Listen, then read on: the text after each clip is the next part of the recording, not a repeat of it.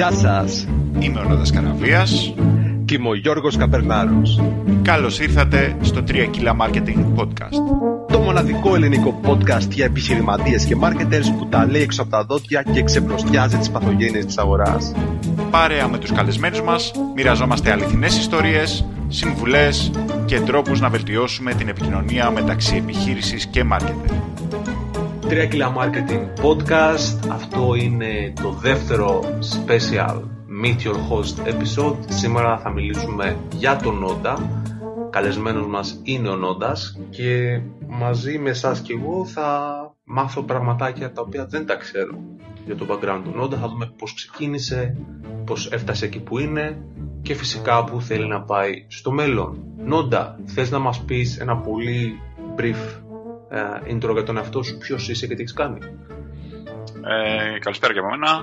Καταρχάς δεν θα μιλήσουμε για τον Νόντα, θα μιλήσουμε με τον Νόντα. Αυτό ναι, με κάνει να αισθάνομαι λίγο πιο άνετα. Και θα δούμε τι μπορώ να πω, ας πούμε, που να έχει value για τον κόσμο ως Νόντας.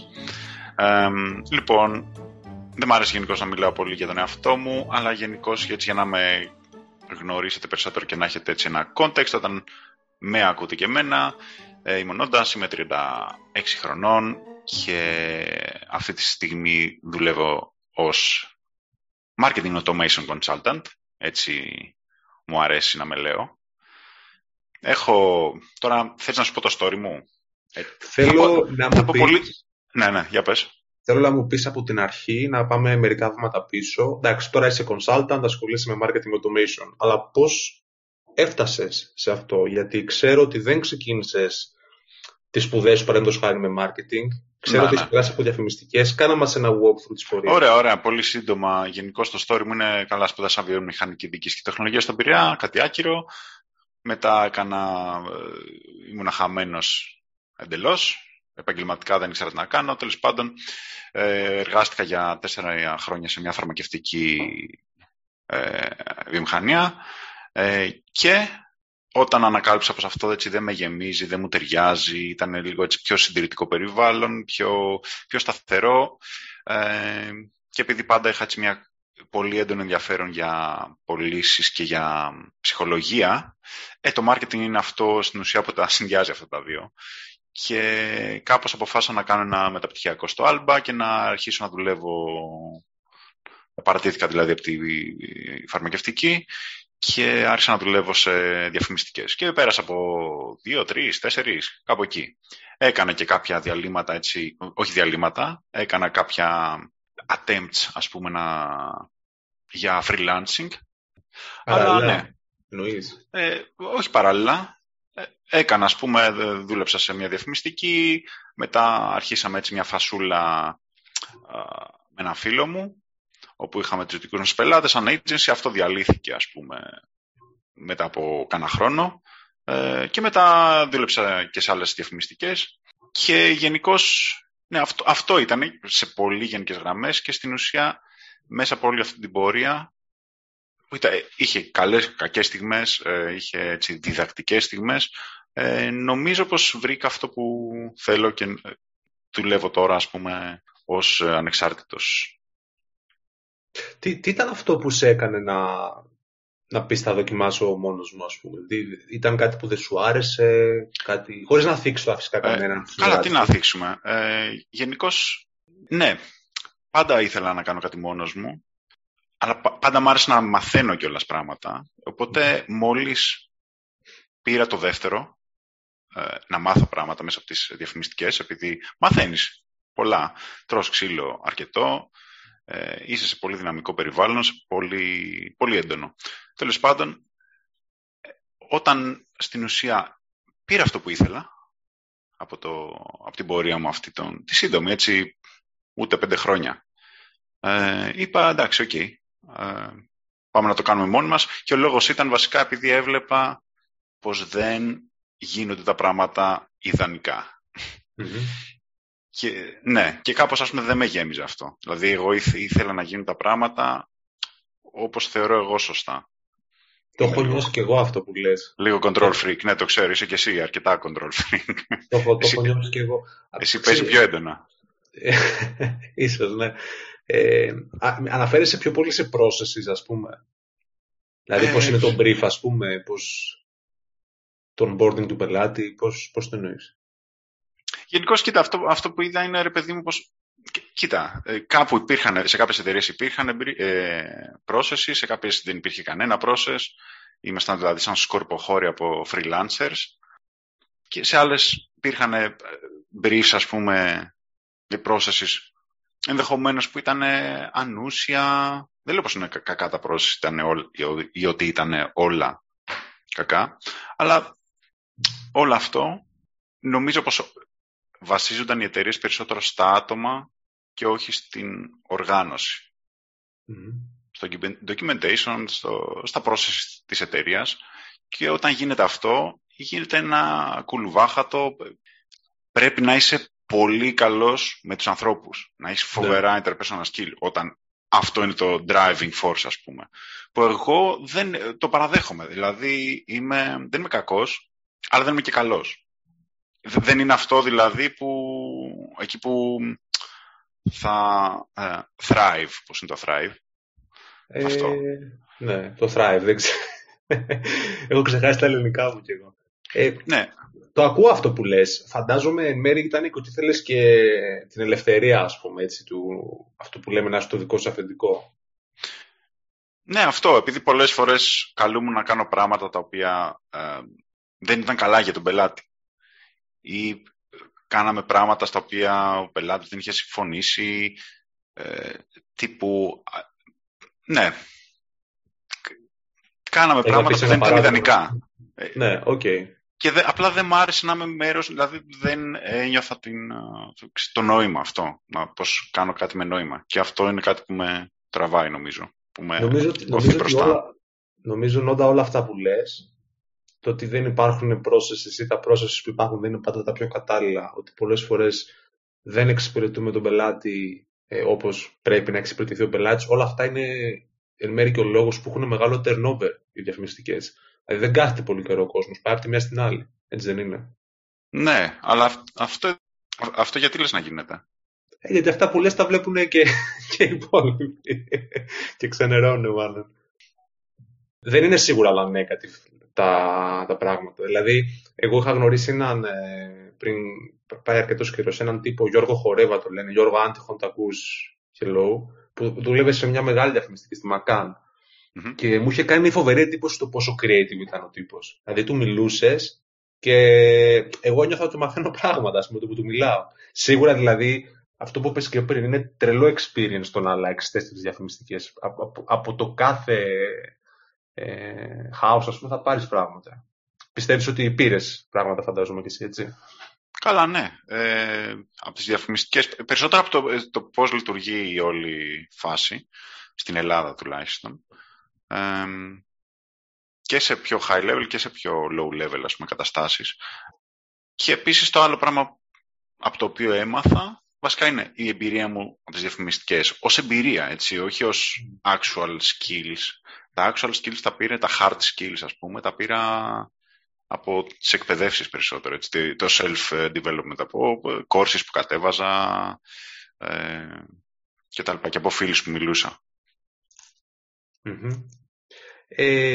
Ερώτηση τώρα. Όταν αποφάσισες να φύγεις από τον κόσμο των agencies και να ξεκινήσεις το δικό σου το consultancy, είχες ξεκινήσει εξ αρχής από το automation, marketing automation?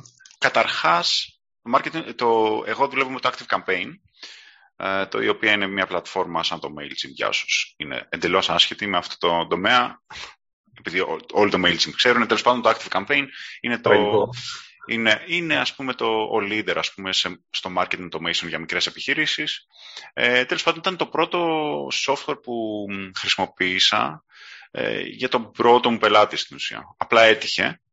Είχα κατεβάσει και ένα course για να το μάθω έτσι στα γρήγορα και ναι, αυτό το 2015-16, κάπου εκεί. Mm-hmm. Και το έμαθα αυτό, οπότε με βόλεψε πάρα πολύ και με βολεύει ακόμα full. Έχει τρελές δυνατότητες. Ναι, βασικά είναι ένα software, το marketing automation, email marketing, πες το list management system, το λέω εγώ, το οποίο μπορεί να δεν υπάρχει κάτι που να μην μπορεί να κάνει. Αυτό. Σε πολύ δηλαδή, καλή τιμή κιόλας. Δεν είναι νομίζω τόσο εύκολο στη χρήση, όσο είναι π.χ. το Mailchimp παίζανε αρκετά πιο απλό. Όχι, σε παρακαλώ τώρα, μην μου λες τέτοια και με τσιτώνεις. Μπορώ να πω πολλά για το user unfriendliness του Mailchimp. Εντάξει, μπορεί, αλλά θέλω να σου πω ότι το Active Campaign δεν είναι τόσο εύκολο. Δηλαδή, εγώ που το είχα λειτουργήσει λίγο, π.χ. τα analytics του δεν είναι πολύ καλά, ας πούμε. Αλλά, ναι, οκ. Okay. Μόνο αυτό. That being said, ας πούμε, είναι όντως, σαν functionality, είναι νομίζω background το πιο ευέλικτο. Ναι. Γι' αυτό και έχει και τεράστια ζήτηση, έτσι. Γι' αυτό και έχω δουλειά εγώ. Οκ. Okay, άρα ξεκίνησες, δηλαδή, εξ αρχής με marketing automation, λίγο πολύ. Όχι. Βασικά, όπως όλοι όσοι, οι περισσότεροι όσοι αρχίζουν κάπως να κάνουν ένα agency, αρχίζουν ως generalists, έτσι. Και εγώ είμαι ο απόλυτος, είμαι η επιτομή του generalist. Οπότε έκανα πολλά πράγματα. Στην ουσία έφτιαχνα funnels. Δηλαδή έπαιρνα όλη τη διαδικασία και έκανα optimize όλη τη διαδικασία. Από το ad, πώς θα αρχίσει κάποιος, ας πούμε, το ταξίδι του στο customer journey, από ένα ad, traffic δηλαδή, μετά το landing page, μετά κάποια φόρμα που εγγράφεσαι, μετά κάποια autoresponders που θα πάρεις μετά την εγγραφή σου, κάποιο lead magnet που θα σου έρθει στο email, κάποια email sequences τα οποία θα σώθουν περισσότερο στην αγορά, αυτά μέχρι την αγορά. Και το έκανες όλο αυτό από πλευράς strategy, από πλευράς technical implementation? Περισσότερο technical, όπως και οι περισσότεροι αρχίζουμε technical και καταλήγεις σαν strategist. Τώρα τα κάνω και τα δύο. Και content εννοείται. Όμως. Και το content. Ναι, content όχι τόσο πολύ. Αφήνω εσένα να κάνεις content. Copywriting. Κάνω και copywriting, αλλά δεν είναι το main activity μου. Απλά είναι τόσες. Όταν εμπλέκεσαι στο marketing automation και το email marketing, είναι τόσα πολλά οι υπηρεσίες που μπορείς να κάνεις upsell, που είναι άμεσα συνδεδεμένες, που όταν είσαι καλός generalist, που είμαι εγώ, είναι πολύ δύσκολο να αντισταθείς στον πειρασμό και να μην του κάνεις upsell, αφού τον έχεις εκεί ζεστό τον πελάτη. Και να μην του κάνεις, ok, σου σύνδεσα, ξέρω εγώ, τη φόρμα με το site, με το scheduling software σου, με το ερωτηματολόγιο, whatever. Ok, τώρα μπορώ να σου γράψω και τα email, π.χ. ή να σου βοηθήσω να σου κάνω optimize τη σελίδα σου, γιατί είναι χάλια. Ξέρεις, είναι πάρα πολλές οι υπηρεσίες που μπορείς να κολλήσεις εκεί. Και το έπαιζες έτσι, δηλαδή, τον πρώτο καιρό. Δηλαδή, έκανες ένα πρώτο βήμα και μετά έχτιζες ολόκληρο το funnel, έτσι. Εντάξει, κατά βάση έκανα όλο το πράγμα, λίγο έτσι, ενδεχομένως πιο πρόχειρα, μπορείς να το πεις, επειδή δεν είχα τόσο βάθος, ρε παιδί μου. Αλλά τώρα κατάλαβα πως δεν μπορείς να τα κάνεις όλα, οπότε γι' αυτό έχω εστιάσει κατά βάση στο marketing automation.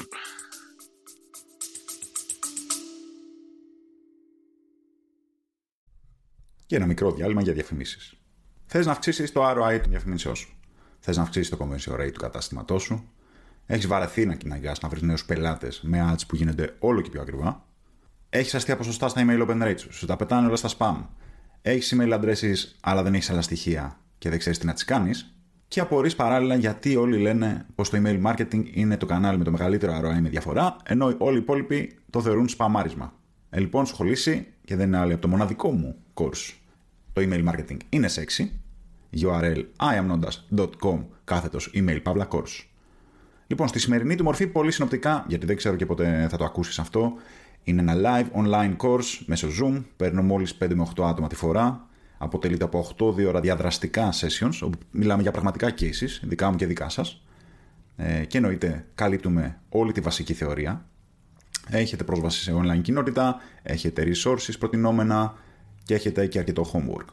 Λοιπόν, γενικώς αυτό που έχω ακούσει είναι το πιο πλήρες course που υπάρχει εκεί έξω, και στα ελληνικά και στα αγγλικά, πιστεύω.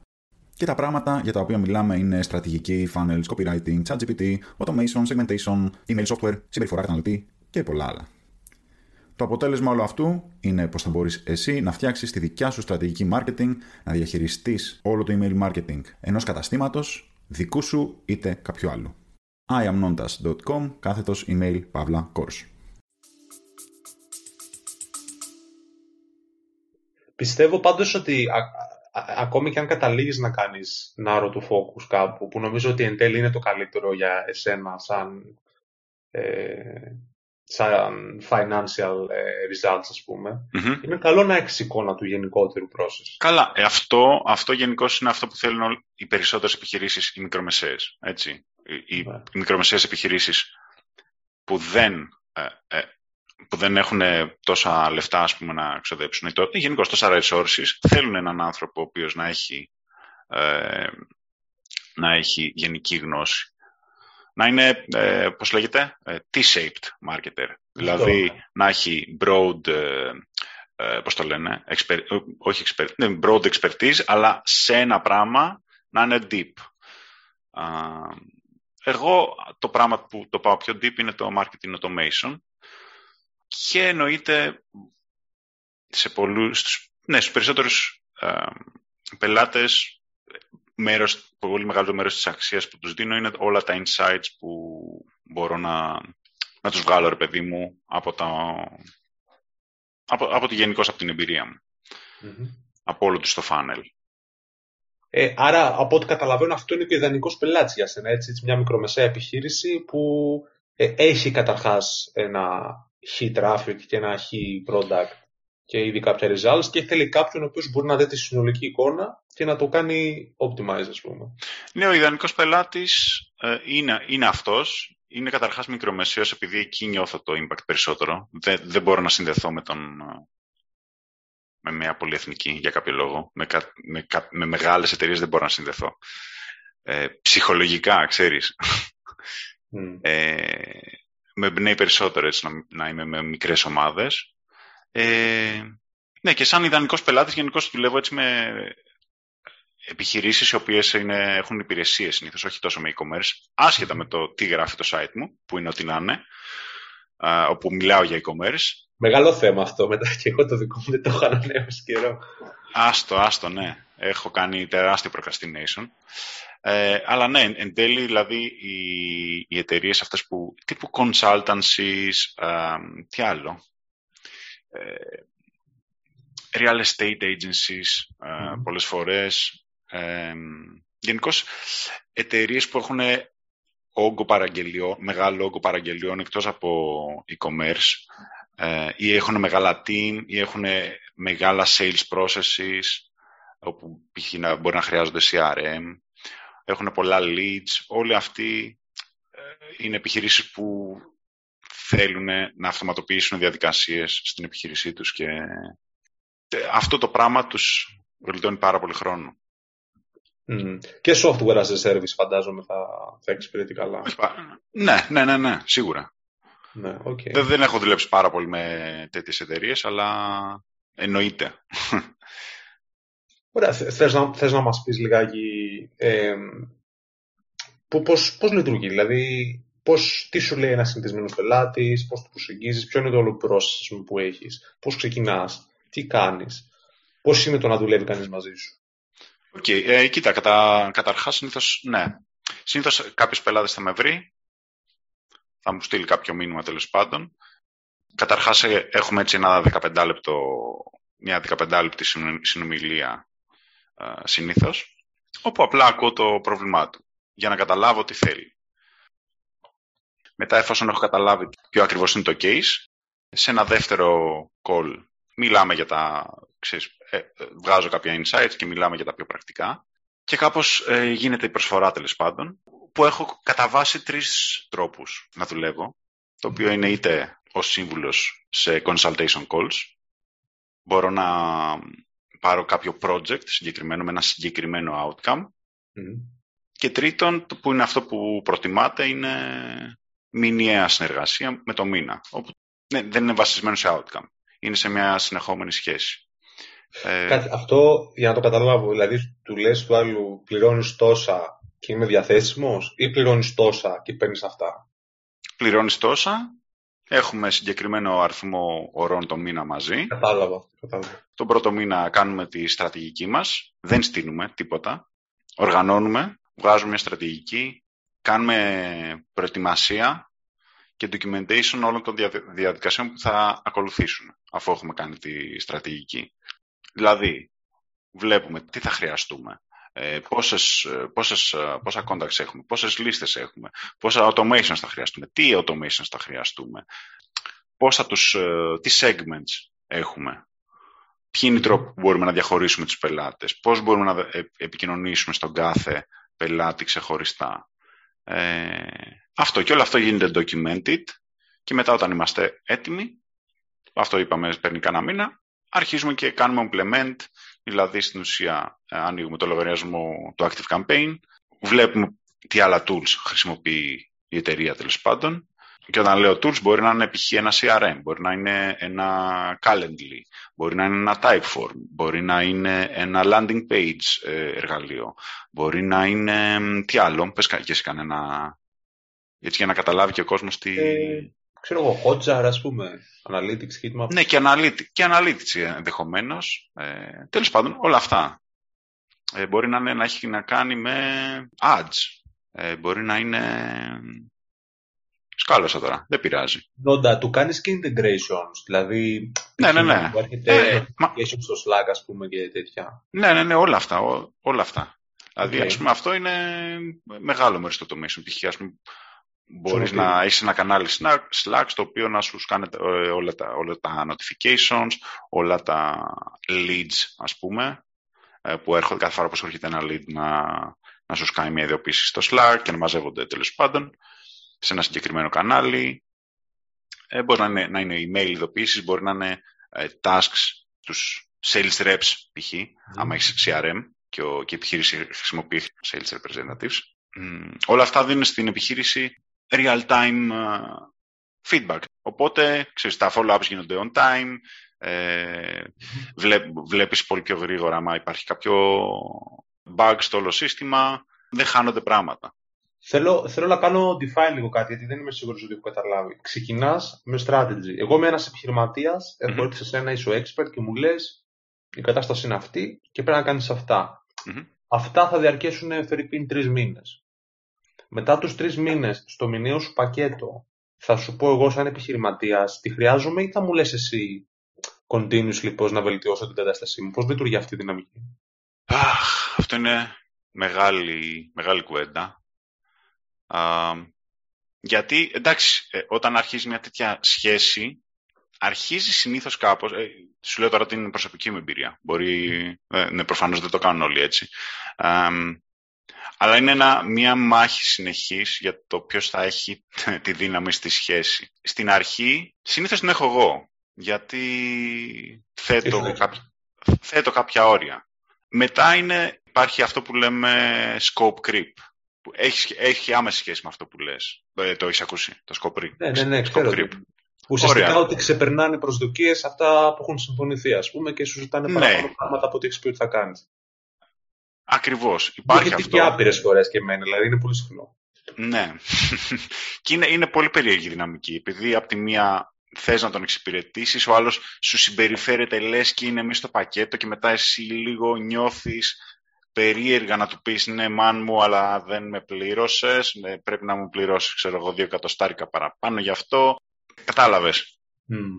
Οπότε είναι περίεργη η διαχείριση αυτής της κατάστασης. Και εγώ, ας πούμε, δυσκολεύομαι. Δεν ξέρω, απάντησε την ερώτησή σου. Αυτό με ρώτησες.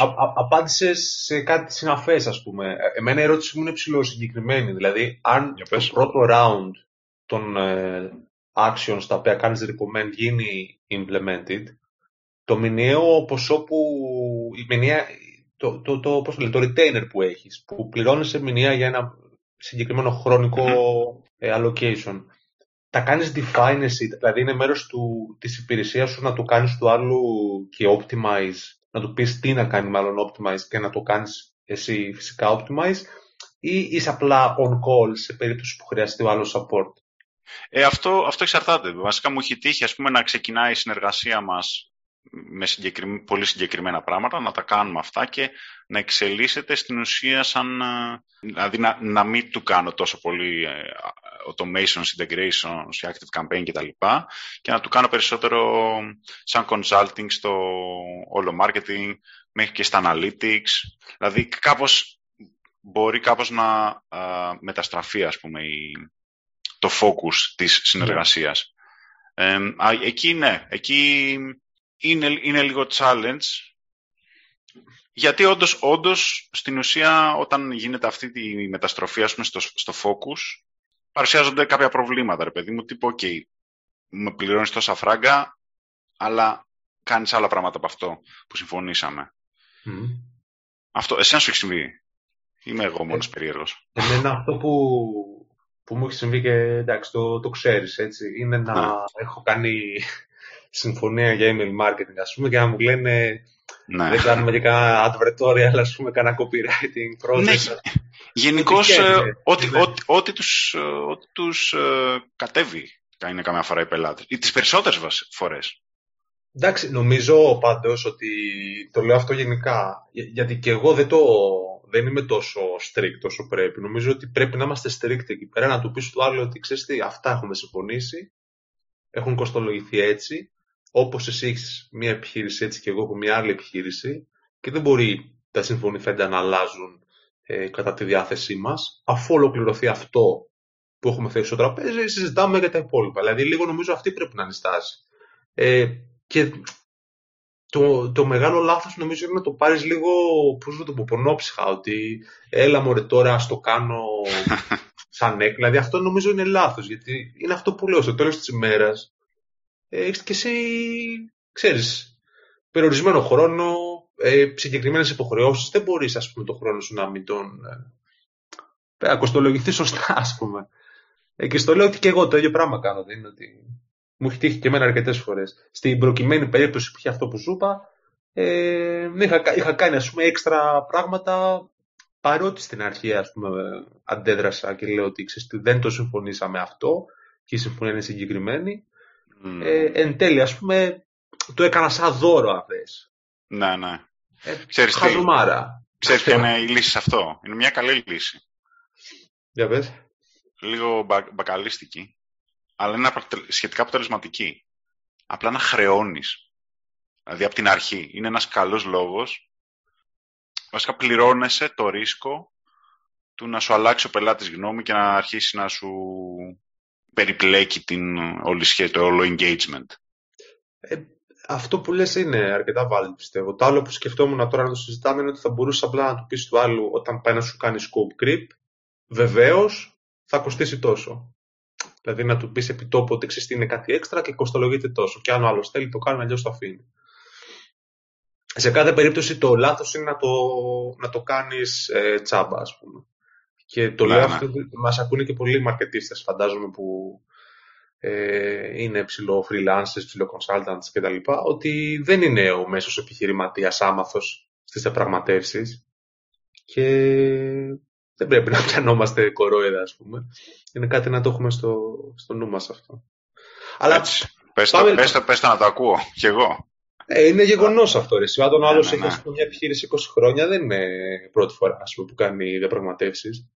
Μπορεί να μην ξέρει να σου κάνει email marketing και automations και facebook ads, ας πούμε, αλλά δεν είναι ότι είναι άβγαλτος.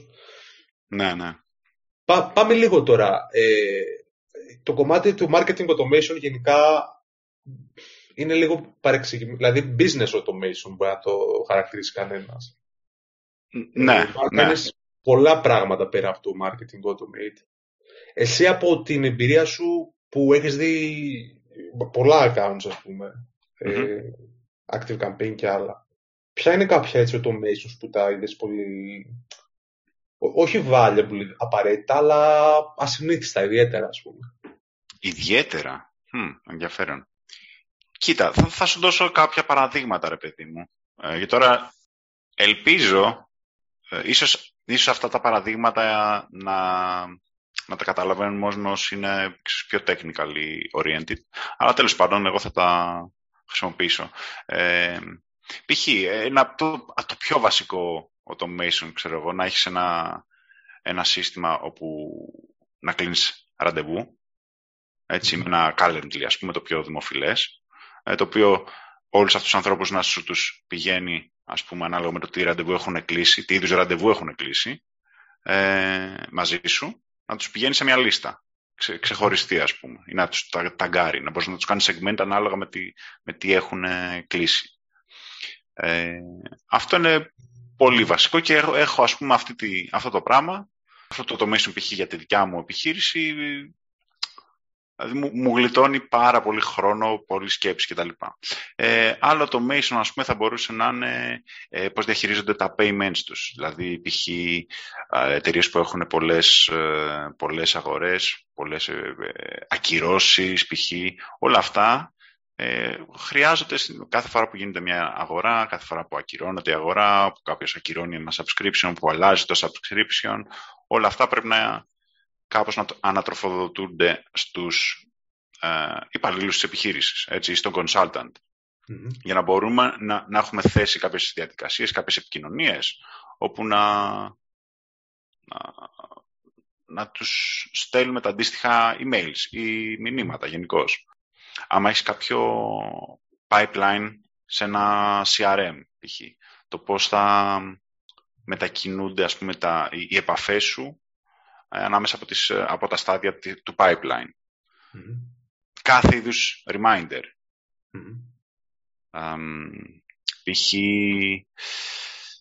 τι άλλο. Πολύ σημαντικό automation, ειδικά άμα έχεις μεγάλες λίστες, είναι το καθάρισμα της λίστας, δηλαδή να θέσεις κάποια conditions στο σύστημα, όπου να του λες του άλλου, ξέρεις τι, να λες τη λίστα σου, όταν, ξέρω εγώ, κάποια επαφή είναι ανενεργή, δεν έχει επισκεφτεί το site μου, δεν έχει ανοίξει email μου, δεν έχει πατήσει link μου καθόλου, τότε στείλω αυτό το email και άμα δεν απαντήσεις και σε αυτό το final email, τον διαγράφεις από τη λίστα σου, γιατί δεν είναι valuable για σένα, έτσι, και δεν είναι asset, είναι liability πλέον για την επιχείρησή σου. Στο μεταξύ, Νόντα, τα λες όλα αυτά και σκέφτομαι ότι δεν είναι απλά marketing ή business, είναι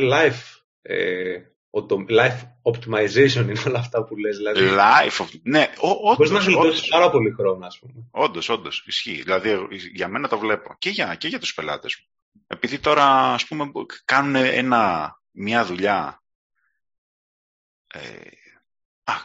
Ας πούμε, π.χ. αυτό το πολύ απλό με το Calendly, έτσι. Εγώ κάθε μέρα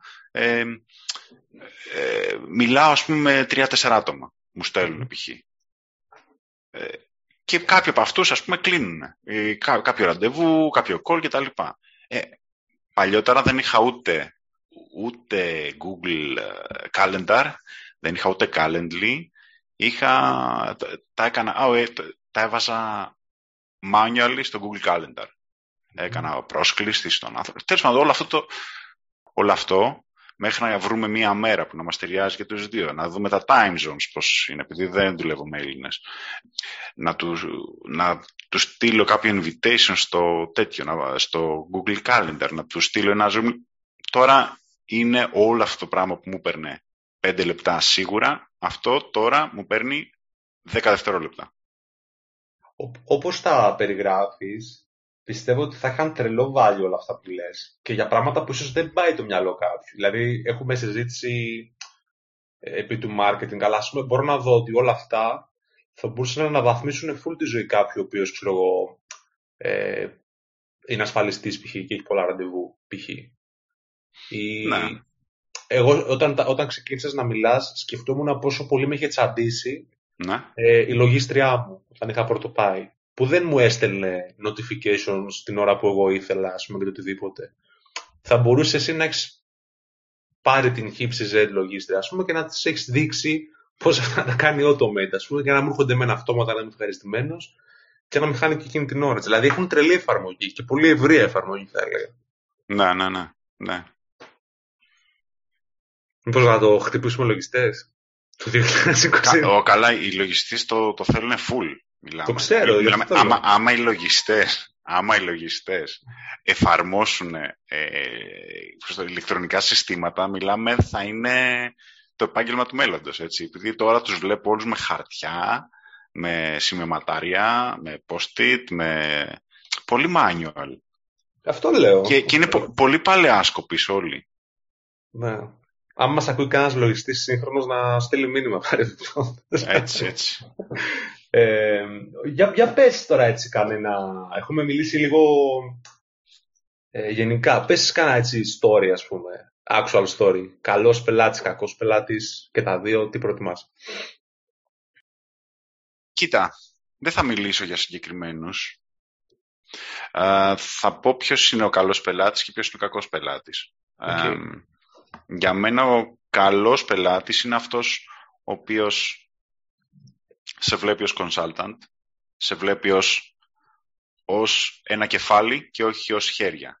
Επειδή η πρώτη ταχύτητα των περισσότερων είναι, ωραία, έχω αυτό στο μυαλό μου, έχω ένα πλάνο στο μυαλό μου, κάτι που θέλω και θέλω απλά έναν άνθρωπο να μου τα εφαρμόσει, που να ξέρει. Mm-hmm.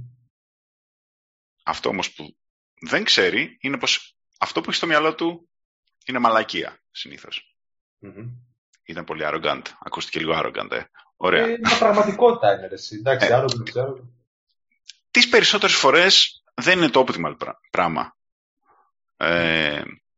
Γιατί δεν είναι αναγκασμένος να ξέρει και από marketing, έτσι, και από marketing στρατηγική. Οπότε, στην ουσία, θέλουμε έναν άνθρωπο ο οποίος να μην μας βλέπει ως μία μηχανή η οποία θα τον βοηθήσει στο να κάνει ακριβώς αυτό που είχε αρχικά στο μυαλό του.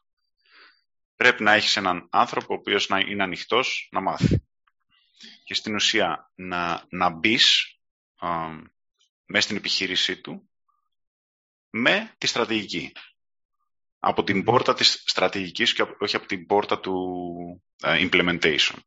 Mm-hmm, mm-hmm. Όταν μπεις από την πόρτα της στρατηγικής, καταρχάς, σε βλέπει, το έχω δει και είναι ένα από τα πράγματα τα οποία θέλω να εστιάζω τώρα τελευταία. Όταν του λες, όπα, αυτό που μου λες είναι μαλακία, άκου εδώ πώς γίνεται, step back και άμα θες να δουλέψεις μαζί μου, θα κάνουμε 1, 2, 3. Εκεί αλλάζει. Αλλάζει το πώς σε βλέπει. Και είναι εκεί που παίρνεις εσύ αλλάζουν οι δυναμικές και έχεις εσύ τη δύναμη στη σχέση αυτή την πολυσιακή. Πρέπει να είσαι assertive γενικά, νομίζω. Δηλαδή, αυτό, ναι. Αν δεν σου βγαίνει φυσικά, πρέπει να το καλλιεργήσεις κάνεις αυτό. Ναι, εμένα γενικώς δεν μου βγαίνει πολύ φυσικά, πάντα. Αλλά το έχω καλλιεργήσει. Αλλά θέλει συνεχή δουλειά, επειδή όπως είπαμε πριν, όσο περνάει ο καιρός και συνεχίζει η σχέση με τον πελάτη, μπορεί να χαλαρώσεις, μπορεί να μην είσαι τόσο assertive. Mm-hmm. Μου έχει συμβεί αρκετές φορές. Mm-hmm. Και να χάνω τη δύναμη, ρε παιδί μου, στη σχέση αυτή, στη δυναμική. Και να πηγαίνει προς τον πελάτη η δυναμική. Εκεί είσαι σε κακή κατάσταση. Δεν είναι λιγάκι politically incorrect, ας πούμε, που μιλάμε για δύναμη και τα λοιπά στη σχέση? Εγώ δεν διαφωνώ γενικά με αυτό. Δηλαδή πιστεύω ότι είναι μια πραγματικότητα αυτό. Αλλά τώρα, ας πούμε, ένας άνθρωπος που το ακούει αυτό που μπορεί να θέλει να γίνει πελάτης σου, τι θα του έλεγες, ας πούμε? Δηλαδή, είναι για καλό του. Έτσι. Είναι προφανώς, επειδή και αυτός αυτό κάνει με τους δικούς του πελάτες. Αυτό δεν είναι. Καταλαβαίνει πολύ καλά τι σημαίνει. Ναι, okay. Και καταλαβαίνει πως είναι για καλό του. Αυτό είναι βασικά αυτό που πιστεύω ότι το επικοινωνεί καλά. Αυτό είναι σαν να πας σε έναν γιατρό. Δεν θα του πεις του γιατρού εγώ ξέρω καλύτερα, θα ακούσεις του γιατρός. Τέλος θα σε πονάει η κοιλιά σου, ας πούμε. Έτσι, στο marketing είναι δυστυχώς πολύ πιο εύκολα να νομίζεις πως έχεις legit τη γνώμη. Mm-hmm. Και για τους μαρκετίστες ισχύει αυτό, έτσι. Πολλές φορές ο μαρκετίστας, αυτό που θα σου πει, που θα σου προτείνει ο πελάτης, μπορεί εν τέλει να είναι καλύτερο από αυτό που θα του προτείνει ο μαρκετίστας. Επειδή εν τέλει στο κάτω-κάτω δεν ξέρεις τι θα λειτουργήσει. Ναι, και έχει και το inside knowledge, ας πούμε, στο ναι. industry που μπορεί να είναι, ας πούμε. Οπότε πάντα έχει ένα point ο πελάτης, δηλαδή έχει πάντα ένα point ο πελάτης, αυτό. Okay. Απλά πρέπει, δηλαδή όταν μου ζητάς τη βοήθειά μου, πρέπει να είσαι ανοιχτός να τη δεχτείς, τέλος. Δηλαδή δεν μπορεί να... Δεν θέλω να μπω σε μια σχέση όπου εσύ θα μου λες και εγώ θα κάνω. Δηλαδή, okay, αυτό το έκανα όταν ήμουν employee. Πώς βλέπεις τον εαυτό σου στο νέο, δηλαδή ποια είναι τα σχέδιά σου το επόμενο έτος? Για το επόμενο έτος, καλό αυτό. Είναι σε φάση που αναδιαρθρώνεις κάποια πράγματα για αυτούς. Ναι. Κοίτα, γενικώς η αλήθεια είναι πως περνάω λίγο μια φάση έτσι, δύσκολη με την αναδιάρθρωση της επιχείρησης. Έχω κολλήσει λίγο και χωρίς λόγο, απλά έχω κολλήσει. Αυτό που θέλω να κάνω είναι τέλος πάντων να κάνω μια αναβάθμιση στις υπηρεσίες μου και να πάω ακόμη πιο βαθιά στο marketing automation και να έχω πιο δυνατούς πελάτες, πιο απαιτητικούς πελάτες. Αυτό δεν έρχεται έτσι από μόνο του. Πρέπει να δουλέψει γι' αυτό και να έχει πολύ καλύτερη υπηρεσία. Οπότε ναι, αυτό θα συνεχίσω να κάνω τα ίδια πράγματα. Mm-hmm. Απλά αναβαθμισμένα. Τι άλλο? Με ρώτησες κάτι άλλο? Όχι, τα σχέδιά σου για το νέο έτος. Δηλαδή πώς θα το κάνεις, ας πούμε, ακριβώς? Είναι μεγάλη απάντηση και νομίζω δεν χωράει. Okay. Σε αυτό το podcast, αλλά στην ουσία, για να σου δώσω μια πολύ σύντομη απάντηση, η αλλαγή θα έρθει από μέσα μου. Μεγάλο πράγμα αυτό που λες. Ναι, επειδή όλα ξεκινάνε τώρα για, ας πούμε, λίγο πιο... να το πάμε λίγο στο πιο προσωπικό, πιο εσωτερικό, ας πούμε, όλα ξεκινάνε από μέσα σου, ρε παιδί μου. Άμα θες να αλλάξεις την επιχείρησή σου, πρέπει να αλλάξεις και ως άνθρωπος και πώς σκέφτεσαι ως άνθρωπος. Δεν είναι απλά θα κάνω ένα training και πλέον θα κάνω και HubSpot και αυτό τέλος. Άμα ήταν τόσο απλό όλοι θα ήμασταν τούμπαν επιχειρηματίες. Οπότε θα μείνω σε αυτό. Δεν ξέρω αν κατάλαβες τίποτα. Κατάλαβα. Το mindset είναι μεγάλο θέμα. Ναι. Νομίζω ότι οι περισσότεροι άνθρωποι οι οποίοι ξεκινούν κάτι δικό τους παίρνουν ένα μεγάλο μέρος της μέρας τους να τρώγονται. Με τον εαυτό τους. Ναι, δηλαδή υπάρχει νομίζω μια αίσθηση γενικά του ότι μπορώ να κάνω περισσότερα από όσο κάνω και θα μπορούσα να κάνω περισσότερα. Και ξέρεις, μια αίσθηση ότι είσαι και ανεπαρκής ενδεχομένως. Δηλαδή το έχουμε συζητήσει και εκτός, δηλαδή και εγώ νιώθω έτσι. Ναι. Ξεκάθαρα. Όλοι. Και πολλοί βασικά, αν όχι όλοι. Οι περισσότεροι επιχειρηματίες, ας πούμε, είναι οι solopreneurs, entrepreneurs και τα λοιπά, όλοι αυτοί διάλεξαν αυτό το path γιατί νιώθουν πως θέλουν να κάνουν κάτι. Και αρχίζεις να κάνεις κάτι, αλλά αυτό το πράγμα δεν σταματάει. Και συνειδητοποιείς πως πάντα θα υπάρχει κάτι ανώτερο που μπορείς να κάνεις. Οπότε πάντα μένεις με αυτόν τον όλο και με αυξανόμενο στόχο που θέλεις να φτάσεις και δεν είσαι ποτέ ικανοποιημένος. Κάπως έτσι, το περιέγραψα καλά, Γιώργο Καπερνάρο? Το πες καλά. Νομίζω ότι αυτό από κάπου πηγάζει, βέβαια. Είναι ότι το κεφάλι το δικό σου, το δικό μου είναι περίεργο. Είναι ενδεχομένως το ότι τα standards, ας πούμε, που μπορεί να έχουμε δεν είναι απόλυτα σύμφωνα με αυτό το οποίο πραγματικά μέσα σου σε κάνει drive, ας πούμε. Δηλαδή, π.χ. το να θες να γίνεις super επιτυχημένος επιχειρηματίας μπορεί να είναι κάτι το οποίο σου έχει μπει στο κεφάλι ότι είναι επιθυμητό, επειδή είναι cool στην κοινωνία μας να το έχεις αυτό. Αλλά μπορεί, ρε παιδί μου, εσύ ή εγώ να είμαστε πιο happy να κάνουμε κάτι λιγότερο grande, αλλά με περισσότερο χαβαλέ, με περισσότερα ταξίδια, με περισσότερα φαγητά, με περισσότερα άλλα πράγματα, εν πάση περιπτώσει, που να σε γεμίζουν. Και όσο υπάρχει το misalignment στο τι είναι αυτό που με γεμίζει όντως, ο αυθεντικός νόντας, ας πούμε, τι θέλει και το τι κάνω ή το τι πρέπει να κάνω μάλλον, ξέρεις, υπάρχει αυτό το tension, μου φαίνεται. Δεν ξέρω, δεν είμαι και ψυχολόγος, ας πούμε, αλλά Μιλάς από εμπειρία, από τη δικιά σου εμπειρία και, ναι. και η δικιά μου κάπως έτσι είναι. Ναι, είναι το internal struggle, ας πούμε, του κάθε επιχειρηματία που όταν στρέφεται. Βασικά αυτό είναι το πιο χαρακτηριστικό. Δηλαδή πολλές φορές, βασικά θα σας πω πώς δουλεύω εγώ, τι έχει συμβεί με μένα. Mm-hmm.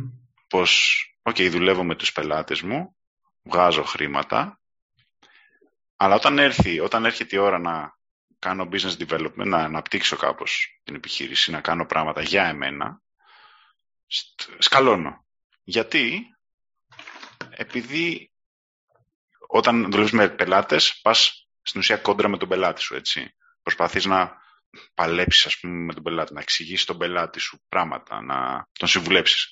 Όταν θες να τα κάνεις τα ίδια πράγματα σε σένα, πας κόντρα στον εαυτό σου και αρχίζεις και κάνεις question τα πράγματα που ο ίδιος κάνεις και αρχίζεις και λίγο αμφισβητείς τον εαυτό σου.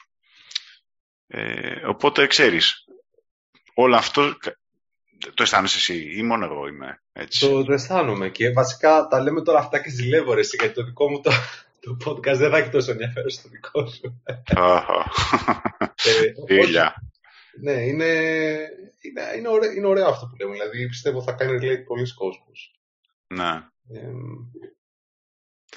Bottom line, θέλει να δουλεύεις με τον εαυτό σου, πιστεύω. Δηλαδή, για να ξέρεις, μπορείς να κάνεις βήματα, πρέπει να δουλεύεις και με τον εαυτό σου. Δεν είναι μόνο το να είσαι καλός στη δουλειά σου. Ναι, και να έχεις self-awareness και να ξέρεις γιατί κάνεις αυτό που κάνεις. Γιατί, τα κάνω για τα λεφτά, το κάνω για τη δόξα, το κάνω γιατί γουστάρω να κάνω automations, το κάνω γιατί, ξέρω εγώ, αυτό θα μου... whatever. Για να έχω καλή σύνταξη, δεν ξέρω. Νομίζω οι πιο πολλοί το κάνουμε για freedom. Θέλουμε το freedom. Ναι. Είναι trendy το freedom.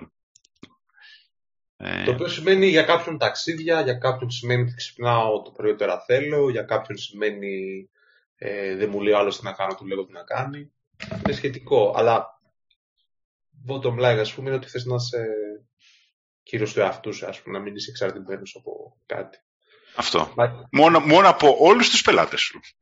Ναι, αυτό ήταν που θα έλεγα τώρα, ότι η παγίδα είναι ότι είναι πολύ εύκολο να καταλήξεις να είσαι το χειρότερο αφεντικό που μπορεί να υπάρχει για τον εαυτό σου, να είναι σαν να έχεις 5 υπόψεις αντί για ένα, ας πούμε, και να δουλέψεις από το πρωί μέχρι το βράδυ, που εκεί πέρα πρέπει πάλι το mindset να δουλέψεις και να πεις όρια, προτεραιότητες.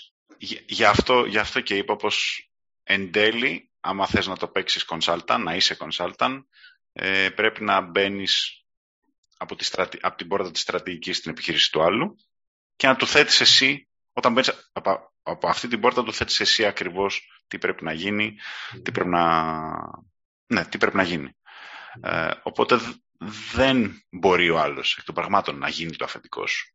Mm-hmm. Επειδή εσύ βάζεις τους κανόνες. Και όταν τους βάζεις εσύ τους κανόνες και επίσης είσαι περιζήτητος στην αγορά, δεν έχεις κανένα πρόβλημα να του πεις «Μαν, δεν γουστάρεις έτσι όπως του λέω, γεια σου». Που εν τέλει αυτό θα γίνει. Δηλαδή, γι' αυτό δουλεύω και εγώ και εσύ. Έτσι. Δημιουργούμε πολύ expertise, έτσι, μαζεύουμε expertise, έτσι ώστε να είμαστε σε θέση να πούμε σε οποιονδήποτε πελάτη «Δεν θέλεις, sorry, γεια σου, θα πρέπει να ψάξεις τους άλλους 5 στον κόσμο που κάνουν το ίδιο πράγμα τόσο καλά με μένα». Μωρό μου, sorry, μα έχω βρει καλύτερο αγόρι. Ακριβώς. Ωραία. Ωραία πτυχή δώσαμε. Πάμε λίγο, επειδή έχει περάσει και η ώρα, να το μαζέψουμε. Μία φορά το μαζεύεις εσύ. Ναι, πρώτα. Εγώ το μαζεύω. Για πάμε τώρα, γιατί μιλήσαμε για πολλά θέματα, ας πούμε, και φαντάζομαι η ερώτηση αυτή που δεν θα είναι εύκολα την απαντήσεις. Top 3 resources. Πάρα πολύ δύσκολη. Μα έχεις ασχοληθεί με πολλά πράγματα, ρε. Καλά. Κοίτα, ναι, resources. Λοιπόν, είπα, εγώ πάντα θα λέω για το Influence, το βιβλίο του Robert Cialdini, Είναι από τα πιο frequently cited, ας πούμε, βιβλία για μαρκετίστες. Το ξέρεις, φαντάζομαι. Το έχω διαβάσει χρόνια πριν. Μπράβο. Ήταν από τα πρώτα βασικά έτσι μαρκετίστικα βιβλία που είχα διαβάσει. Δεν είναι αμυγός μαρκετίστικο, αλλά ναι. Είναι στην ουσία. Εγώ, από τα βιβλία που όλοι ξέρουν, αλλά εν τέλει δεν τα διαβάζουν. Λέμε, διαβάζουν το summary, ότι αυτά είναι τα six. Ναι. Όχι, είναι φοβερό. Θυμάμαι, εντάξει, είχε φανταστικά stories. Στην ουσία τι σου λέει είναι τα 6 principles, 6 αρχές. Οι 6 αρχές της πειθούς, δηλαδή 6 τρόποι για να πείθεις ανθρώπους. Και όλα αυτά εννοείται, όλα αυτά τα concepts τα χρησιμοποιούμε στις marketing καμπάνιες, στα email, στις σελίδες, στο που θα βάλεις, ξέρω εγώ, τη φόρμα σου, στο πόσο μεγάλο θα είναι το κείμενο, στο τι content θα έχεις, όλα αυτά. Και έχει φανταστικές ιστορίες που σου κάνει demonstrate πάρα πολύ χαρακτηριστικά όλα αυτά τα concepts. Και θυμάμαι να το διαβάζω όσο ήμουν στην φαρμακευτική. Το διαβάζω στο δρόμο κιόλας. Πήγαινα στον ΕΟΦ τότε να παραδώσω κάτι χαρτιά, ξέρω εγώ, κάτι αιτήσεις, δεν θυμάμαι.